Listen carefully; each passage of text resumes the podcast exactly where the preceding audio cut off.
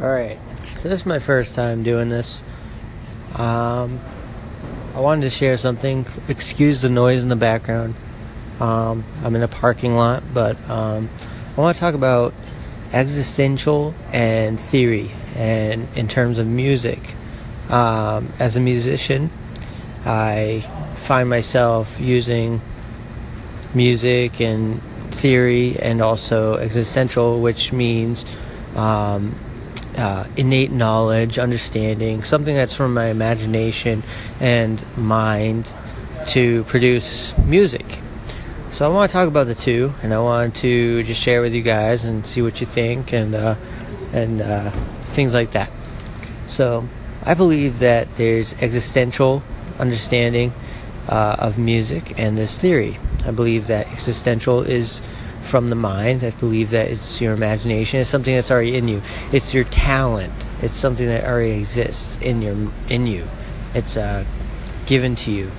And uh, theory is something that's developed. It's developed talent. It's something that you you practice and you work toward. So let's start off with existential um, talent. And with saying this, I want to I want to acknowledge that I believe it's most necessary, uh, though both are very necessary, extremely important, um, theory and existential. But what I've found in my musical production and all of that, that uh, m- what I do, uh, it's mostly from my mind. It's mostly from what I feel and uh, what I think should happen instead of trying to go to a, uh, a, book or a sheet music to figure out the theory, you know, which um, a lot of it, you know, may come from Greeks, you know, with the modes, for instance, uh, Phrygian, Mixolydian, um, Ionian, all those different names and terminologies come from the Greeks and they come from their culture and uh, different names for their different areas in which it comes from.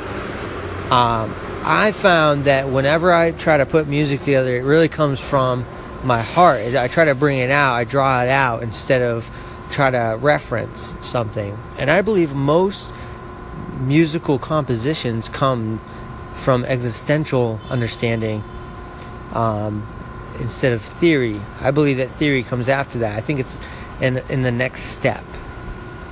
And so I want to share this with you guys to help maybe beginning musicians or um, intermediate, whatever it is.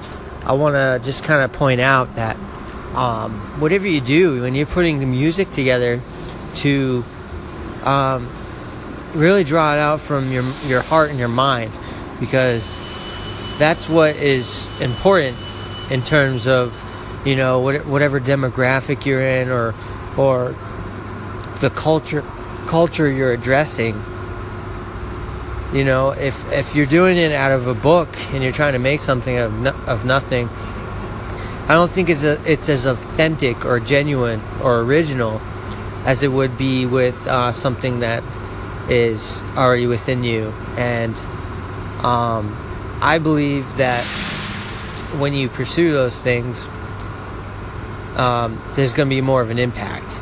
Um, there's a lot of cover music out there, or like cover bands I, I, you know, I, it's not like I don't respect them, but at the same time, it is some, somewhat of a limitation I see when you have something that's already in you as a talented and, um, you know, uh, acquired musician.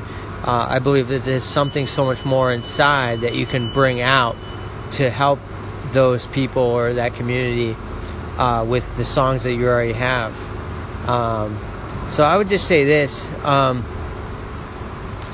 just just in in in terms of your your development in music, uh, focus on what's on in the in the heart and on the mind, and try to bring it out and let it come out. It kind of comes out on its own.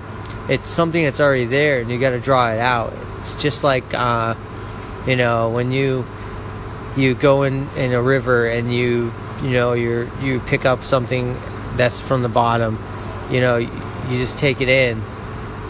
You pick it up and it's uh, you're drawing it out you know you're taking it out and uh, it's not anything you've ever